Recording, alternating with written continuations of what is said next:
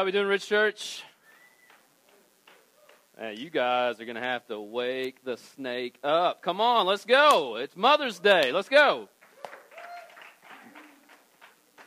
Dang, some of y'all need to get up and eat breakfast a little earlier. Let's go. All right, so my name is Bobby. I'm one of the pastors here at the Ridge, and we are excited that you're here today on Mother's Day. And so, happy Mother's Day uh, to all of you out there. And I just echo what um, what Duchess just said a few moments ago as far as uh, all of you who are mothers, all of you who are uh, soon to be mothers, all of you who are hopeful mothers. We are so uh, thankful for you and glad that you're here today uh, on this Mother's Day. And so uh, we want to, I, I just want to, the cards out on the table. I, I know that, and Julie had mentioned this a, a, few moments ago as well, but I know that Mother's Day at times can be, uh, can be tough. It can be hard for for some of you because Mother's Day is a day that, that for some it's a, it's a very joyful day. It's a very happy day. For others, it's a, uh, it's a hard day. It's a, it's a sad day. We're thinking about uh, we're thinking about our moms who have maybe gone on before. We're thinking about uh, maybe the fact that, that we're not yet a mom, or, or thinking about uh, children maybe that, that we have lost. And so Mother's Day at times can be, can be tough. It can also be tough because you know, Mother's Day is supposed to be a day where, where family gets together, and it may be one of those days where family doesn't get together. And holidays can, can be that way at times. And so uh, I just want to recognize that today and, and, and just uh, want that to, to just be out there because this is what I, I know about today. And as we continue this series in, in called Chain Breakers, as we go through Romans chapter 8, is that there is something better there is something better. And there is something better that every one of us in this room can, can have. There is something better that, that we can put our, our hope into. And there is something better that is, that is coming. It is not here yet, but it's coming. It's not here yet. And so, uh, what I, what I don't want to do today, is I, as, I, uh, as, as we go through this today, is I, I don't want you to, to think that, that we're overlooking some of the, the pain that may exist for some of you. In fact, we're in, in some ways that you're going to hear this message today, I think, and be like, really? On Mother's Day? Come on. And, and, and so it, it's, it's one of those uh, messages where uh, it's just what the text says. And so I'm not going to uh, sugarcoat or, or, or uh, candy code or, or skip around or, or try to avoid some of these things today because I, I think it's important that uh, for some of us that we actually deal with some of these things today uh, because they're very real in our lives. And so let me let me start like this. We um, I, I, I love DVRs. Anybody else? DVR fan? You got a DVR at home? You love it? I, I, I love my DVR, and, I, and here's why I love my DVR. I'm going to call time out for a second. All right. Game on. All right, so DVR. I, I, I, love, I love my DVR, and here's why I love my DVR is because I can schedule when I want to watch anything. Anything. I, I, can, I can schedule it. In fact, I can schedule when I watch football games. I, I would prefer to watch a football game live, but if for some reason I don't get to watch it live, I can actually schedule when I watch it. Now, I got to be very careful. You know, you can't get on Twitter or anything like that, listen to the radio, go to a restaurant where there's TV all of those things. I got to kind of avoid those things to be able to, to watch a football game later on on a DVR. But I love the DVR. There are certain shows that I watch, and they come on at certain times when I'm not able to, to watch them. And so I just DVR them, and I watch them on my schedule, on my time, whenever I want to watch them. And so I get to schedule when these things happen. And I love that. I love that about a DVR. Now, I wish, and I bet all of us would say the same thing, is that I wish that in some ways we could have a DVR for life.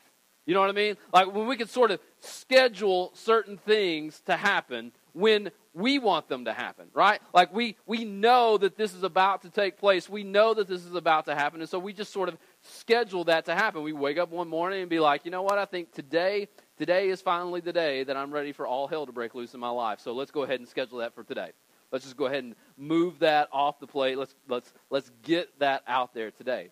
And if we're all being honest, we would all say that, you know what, that would be fantastic. If we could just schedule those things, then life would be so much better, wouldn't it? If we could schedule when we would have to go through pain, and suffering, or if we could schedule when we were going to have to finally deal with all hell breaking loose in our lives. It'd be nice if we could if we could schedule those things. But you and I both know that we can't schedule those things, can we? They just happen. And and and, and they happen and, and, and they happen with regularity. They, they, they are always happening. And the truth is, the truth is, most of us are not prepared to deal with them when they happen. We're just not. But, but it's kind of funny because we know, we know that they're going to happen. We know at some point, if you've lived long enough, you know that at some point in time, all hell will break loose in your life. You know at some point in time, you will have to experience pain and suffering and hurt and sorrow and sadness. You know that that's going to happen, but for some reason, we always act surprised when it happens. And so I would, I would say that a majority of us are not prepared to deal with these things. Jesus himself, he, he even told us if you're a, a, believer and, and if you've been at Ridge Church for any amount of time, you've heard me say this a million times, and I will continue to say this over and over and over and over and over again because I know from experience, I know from, from all sorts of things that we have to have a theology of suffering in our lives. Because if we don't, when all hell breaks loose, you break loose. We have to have a theology of suffering in our lives. And Jesus himself, he said this. He said, he said, listen, there will be trouble. You've heard that before. You've heard me say that before. You've heard it before. There will be trouble. That's what Jesus said. And so Jesus himself said, it's coming. At some point in time, you're going to experience pain. At some point in time, you're going to have to experience suffering. At some point in time, you are going to have to experience sorrow. Jesus said, It's coming, it's going to happen. In fact, the Apostle Paul, who we'll talk about here in just a few minutes in Romans chapter 8, um, he's going to he's going to lay out this theology of suffering. He, he, he's going to, to lay this out for us. But, but Peter, one of the other apostles, Peter, he said this in 1 Peter uh, chapter 4, verse 12. He said, he said, Beloved, do not be surprised at the fiery trial when it comes upon you to test you and so Peter says, Don't be surprised when it happens. He says, As though something strange were happening to you. But, this is what he says. This is what he says about experiencing pain, sorrow, and suffering. He says, But rejoice. What? How's that work? He says, Rejoice insofar as you share Christ's sufferings, that you may also rejoice and be glad when his glory is revealed. Now, what does he mean by that? What does he mean? Like, how do you how do you rejoice when you experience pain, sorrow, and suffering? How do you rejoice when these things happen? How do you rejoice when you've lost the job that you've had for 20 years? How do you rejoice when you've had a miscarriage? How do you rejoice when you l- lose a, a, a, a mother or a father or a grandparent or a son or a spouse? How do you rejoice in those things?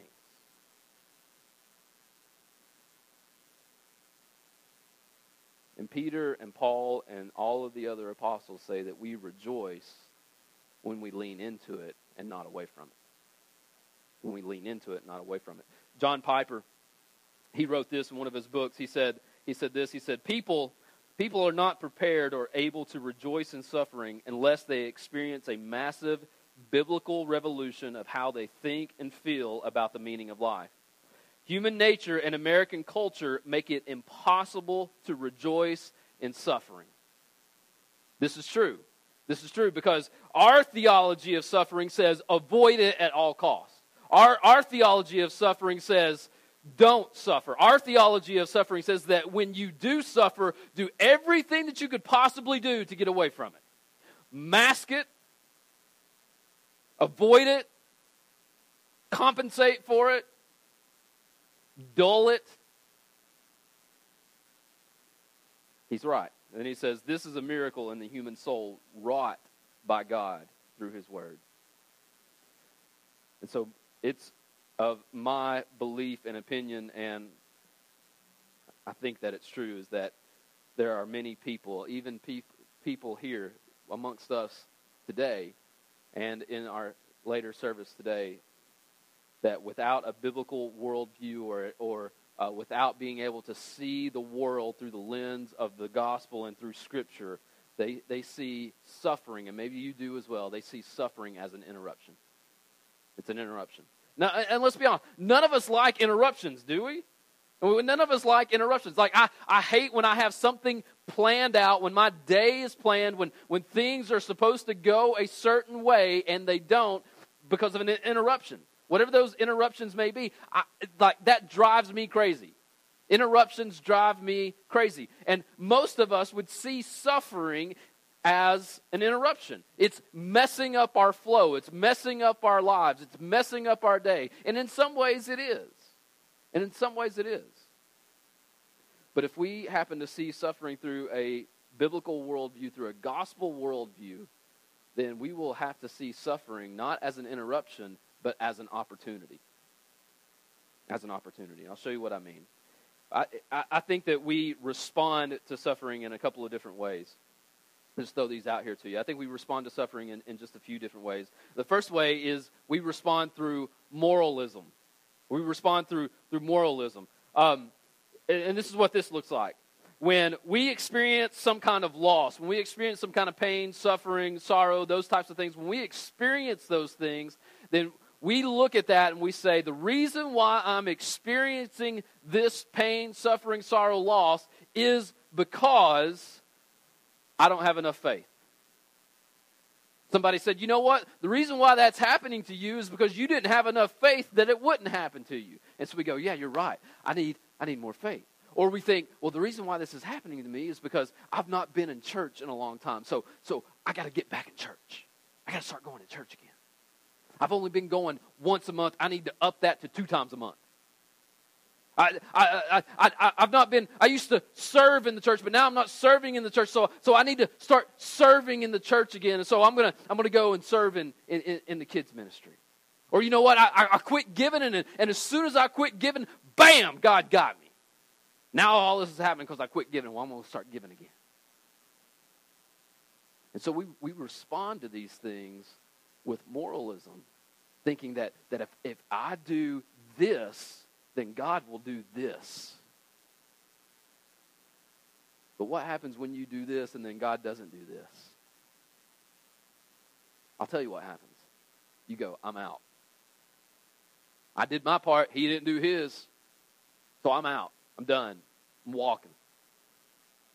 And so we respond to these things with, with moralism and think if, if I could just get more of God, all of this will go away. If I could just get a little more, if I could just inject a little more Jesus, a little more God, maybe if I just start praying with my kids, he wouldn't be such a jerk in school. And all of his troubles would go away. If I could just inject a little more Jesus into my life, then, then all of these things will go away. And the only problem with that is the Bible. Matthew chapter 7, you don't have to turn there, but Matthew, I'll just summarize the story for you. Jesus tells this story Matthew chapter 7, he, he tells this story about uh, two men. He says, There's this one man who, who builds his house on the rock. And he's talking about the rock. He's talking about the Word of God. He says, there's, there's a man, he builds his house on the rock. He builds it on the Word of God. He, he, he builds it on something solid. And then there's another man who he builds his house on, on sand. It's not solid. And he says, but then the, the rains came and the, the flood came and, and the storm came, and, and the man who built his house on the sand, his house washed away. But the man who built his house on the rock withstood the flood and the rain and the storm, and it stood strong. And we read that and we go, yeah, that's it.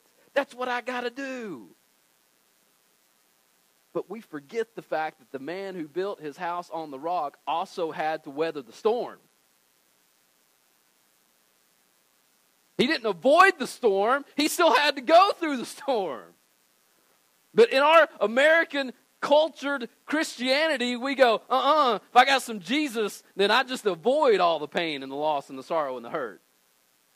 And Jesus is going, no. In fact, you're probably going to get more of it. But we don't like that part. We don't, we don't feel we don't fill seats up in our churches when we talk about that stuff. That's what the Bible says. And so these aren't bad things. Don't hear me when I say, well, you tell me that I shouldn't do these things? No, no, no, no. We should all be, if you're a believer, we should all be doing these things. These aren't inherently bad things, but this, if we do this, if we respond this way, this makes God out to be a cosmic cop who's setting up a spiritual speed trap for you. Or he's a, he's a faith referee, you know? Trugging down the field of life with you, and every time that, that you don't have enough faith, he's throwing the spiritual flag at you and blowing his whistle and be like, you better get some more faith. Penalty. This isn't God. This this what that does is, is, if we respond that way what that does is that actually makes your pain and sorrow and suffering it makes it god's fault it's happening to you because God is making it happen to you. And this is another myth of cultural Christianity is that, that we think that when bad things happen, bad things happen, or they're either happening A, because I've not done enough to please God, or it's God's fault that this is happening because God's doing this to me. And we learn from Job in the Old Testament that God isn't causing the suffering. Job is in the Old Testament. You want a little Sunday afternoon reading? Go home and start reading Job today. It'll cheer you up. If you get to the end. kind of a long book. So, but I encourage you. Or, uh, as a matter of fact, you can uh, go to our website. We did a whole series on the book of Job uh, back in October and November called When All Hell Breaks Loose. And so go and listen to that series sometime uh, in the next week. But in the book of Job, we see that God isn't causing the suffering, but, but, the big old but, He permits it. God isn't causing the suffering, but He permits it. And so, what we see in the book of Job, in Job chapter 1, Satan comes along, and, and it's really kind of this odd picture, but, but Satan comes along and, and is standing before God, and they're having this conversation, and, and, and God, God points out Job to Satan. He's like, Have you considered my man Job? Look at him. Look at what he's doing. Look at how good, look at how good. like God is very, it, seems almost as if God is very proud of Job. He's like, look at my man Job. Look at what, look at how he's living. And Satan's like, yeah, I, I see your man Job. In fact, I see how much you've blessed him. I see how happy he is because you've protected him. I see how, how happy he is because you've given him all of these things. Job had a lot of land, he had a lot of livestock, he had a lot of family, he was very rich. And so, uh, by all accounts and purposes, it would seem as though Job was very blessed, that Job was in a very good place. And let's be honest, he was. Especially by American standards, wasn't he? He was in a very good place. And, and Satan's like, Yeah, I, I see your man. And this is what Satan says to, to God. You have to really dig into the text and, and see this. But, but Satan says to God, he says, he tells God, he says, why don't you, he says, why don't you take away all of that stuff and see how he responds to you? And notice what God says to, to Job. You see this in Job chapter 1. God says back to, to Job, he says, he says, and I'm paraphrasing, he says, no, no, no, no. I won't take it away, but I'll let you try. And so God permits Satan. Now, trying to figure that whole thing out, um, we don't have time. But, but God permits Satan. He says, You can take it all away from him. Just don't hurt Job. That's what he, that's what he tells Satan. And so Satan's like, I got this because as soon as I take away all of these blessings, as soon as I take away all of these things that you have given him, as soon as I take away all of that stuff from him, you watch he won't love you anymore. And God's like, bring it, man.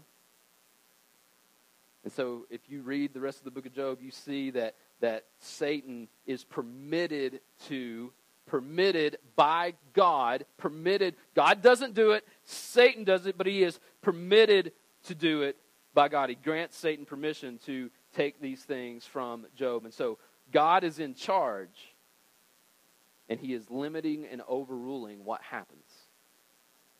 God is sovereign. That means that He is over all things, that He is in control. And, but, but I want you to understand, I want you to be very, very careful here. God doesn't love to see people suffer. He's not, he's not looking at your sorrow and your pain and your suffering and going, man, I'm getting a kick out of this. This is so much fun. He doesn't look at the pain and the sorrow and the suffering in the world and, and, and think this is, this is good in the sense that we think. And so he doesn't love to see people suffer. He permits it so that it defeats the schemes of Satan when we suffer well.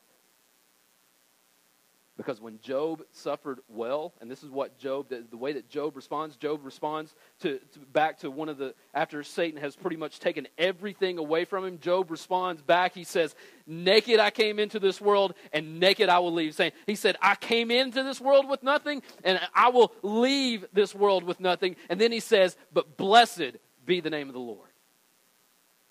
And so, in other words, he says, Naked I came into this world, naked I will leave. Came in with nothing, will leave with nothing, but God is still good.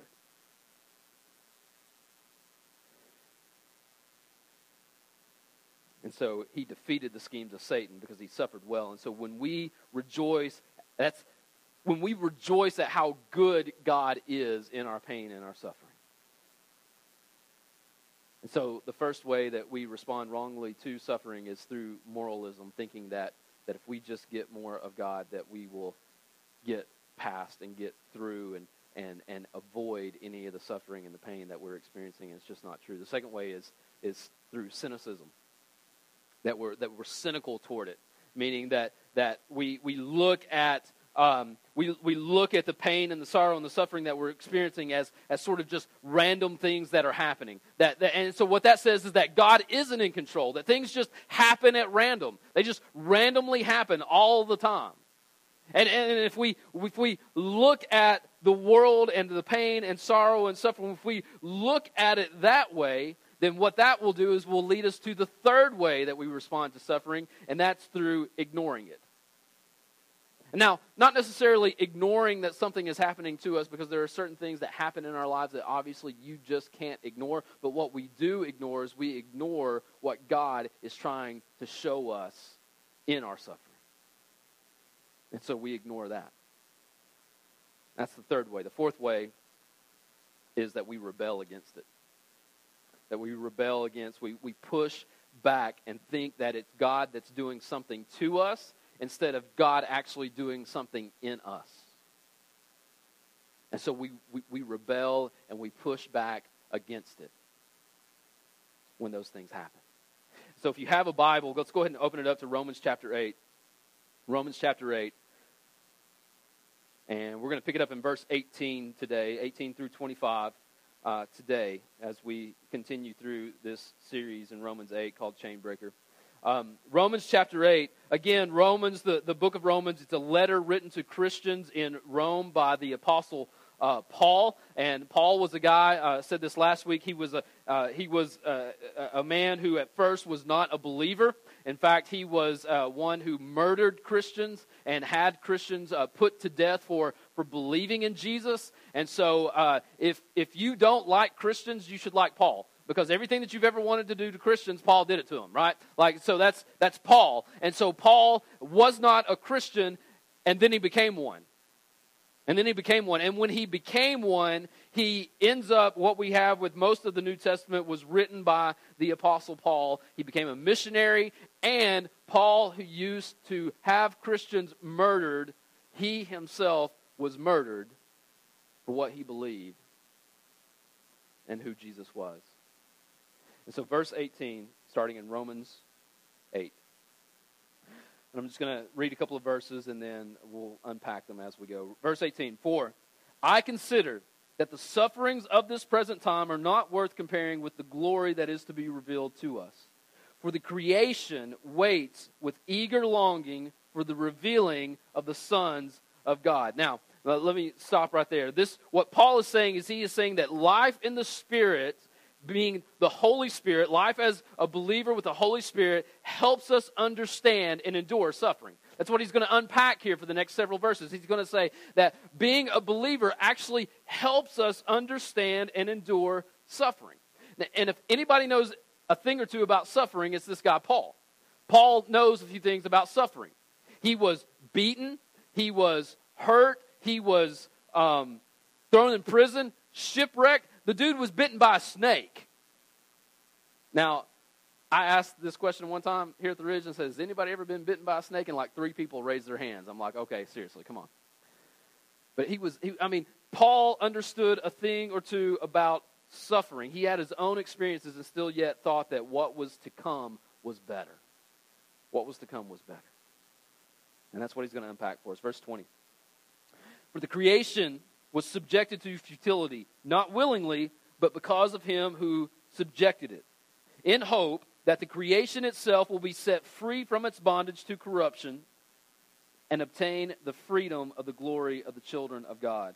For we know that the whole creation has been groaning together in pains of childbirth until now. I, I love that phrase. He says, the whole creation groans. The whole creation groans.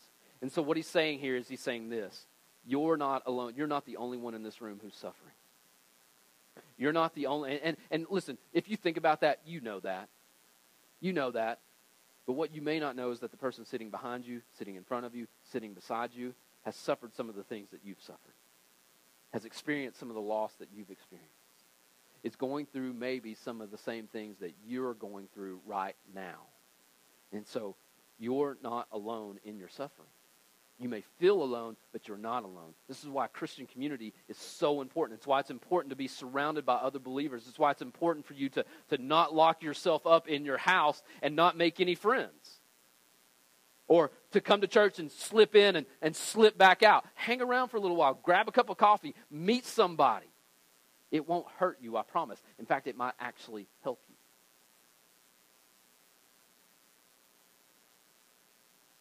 There are stories of people going through similar situations right here in this room that you'll never know until you get into community with them. And that's what Paul is saying. He says the whole creation groans, meaning that there are others. There are others who are experiencing the pain and the sorrow and the suffering. And the other thing he says is that he uses this analogy of childbirth to show that, that the pain that you're experiencing is actually leading to something new. Have you ever thought about that?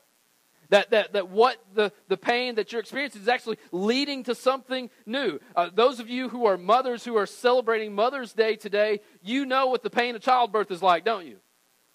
Men, we do not. Don't think that you know. Don't act like you know because we do not. I've been in the room. I saw it. I'm not experiencing it. All right? I've seen it. That's about as far as it's going. But Moms, you know what that pain is like. You know what that is like. But you also know this, and fathers, you know this as well, that that pain led to something new, didn't it? And that's what Paul's saying. He's saying that the pains of childbirth, although there is pain, it's leading to new life, a whole new world that only God can create. Only God can create. So the grace, the mercy, and the newness of life are only a taste of what is to come. We've yet to experience the other half of the benefits in our suffering. We've not experienced that yet, but it's coming. Listen to verse 23. He said, And not only the creation, but we ourselves, who have the first fruits of the Spirit, groan inwardly as we wait eagerly for adoption as sons the redemption of our bodies. That, that phrase, redemption of our bodies, meaning something new, newness. For in this hope we were saved. Now, hope that is seen is not hope, for who hopes for what he sees? But if we hope for what we do not see, we wait for it with patience.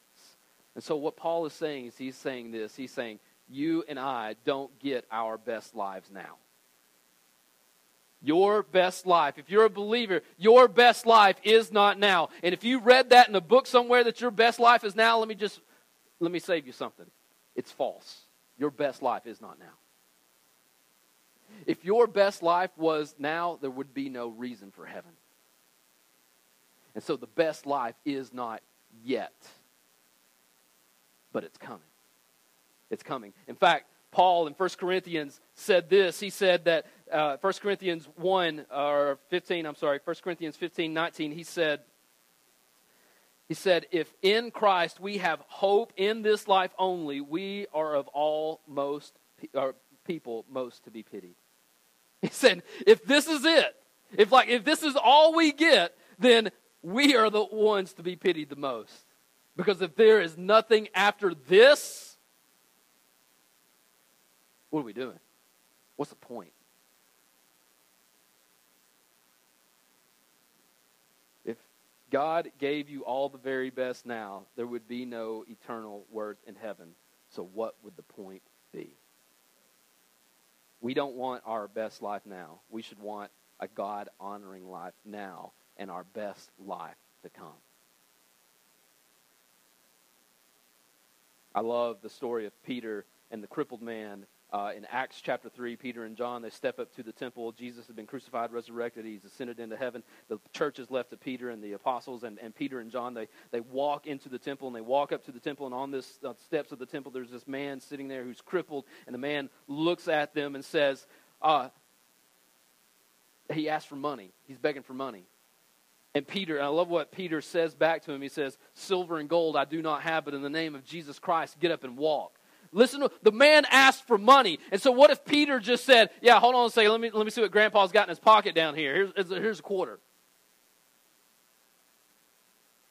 What the man got was eternal salvation and life and healing.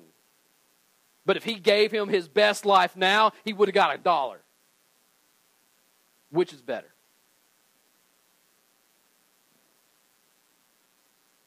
Helen Keller, I love what she said. She said that the world is full of suffering and pain, but it is also full of overcoming.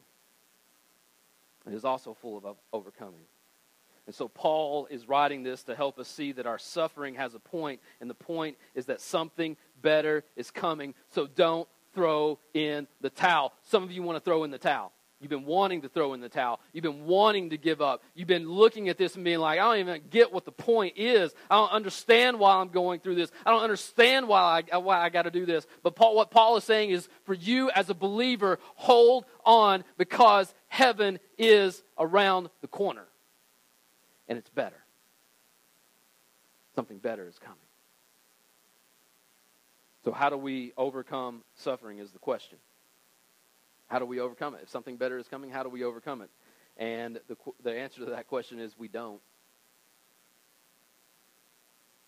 We lean on Christ. We lean on Christ. And if you hear that and you think, see, I, I knew this whole Christianity thing was nothing but a crutch, you would be absolutely correct. It is a crutch. It is a crutch. And it's a crutch I'm going to lean on because I'm broken, I'm busted up, I hurt, I have pain, I have sorrow, and I have suffering, and the only way that I get through it is if I lean on that crutch. We lean into it. Paul will get us to Romans 8:28 where he says you've got this on a coffee cup somewhere I'm sure but he says and we know that for those who love God, all things work together for good.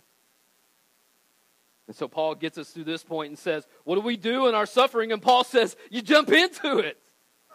that's, how, that's how you get over it. And then he says, And for those who love God, he will work all things out together for your good. And if that's true, if that, if that is true, if God works all things for good for those who love him, if that in fact is true, in light of that, how do we respond to our suffering so that we don't rebel against what God is doing in us? That's next week. But today, today the message is really simple. Hold on. Hold on there is hope. And the hope is in Christ. The hope is in Christ. And some of the things that you're experiencing and suffering and going through today has nothing to do with, with Mother's Day It has something to do with the job. It has something to do with a with a child. It has something to do with a relationship. It has it has something to do with with finances. It has it has something to do with worry and anxiety and stress and, and depression. And so it may not have anything to do absolutely with, with Mother's Day at, at all. But here, here's the thing it's still pain. It's still some type of suffering. But regardless of the suffering, no matter how deep you think it is, no matter how shallow you think it is, regardless of those things, every single one of us in this room can experience the hope that is in Christ Jesus. And what Paul is going, what we'll see next week is what Paul calls this, is he calls it an eternal weight of glory. And so hold on, because something better is coming. Let's pray. Father, God, we thank you so much for your word. God, we thank you so much for how, God, you open us up and you peel us back, God, to the roots of our hearts. And you get down into the crevices of our hearts, God, to show us where we need you the most. And so, Father, I, I pray this morning as some of us deal with hurt and sorrow and pain and stress and anxiety and, and uh, worry, God, God, that you inject hope. God, that you inject bravery and courage for us to, to lean into these things and to lean on you, Father. Not to avoid them, not to try to mask them with, with things that will just dull us from, from what you're trying to do in us, God. But God will help us be like the man who built his house on the rock. God, be able to weather the storm. because you have laid up for us an eternal weight of glory that we will experience when you come back for us. That when we find ourselves face to face with you. And so let us set our eyes and our hearts and our minds on you and not look away. And it's in your name we pray. Amen.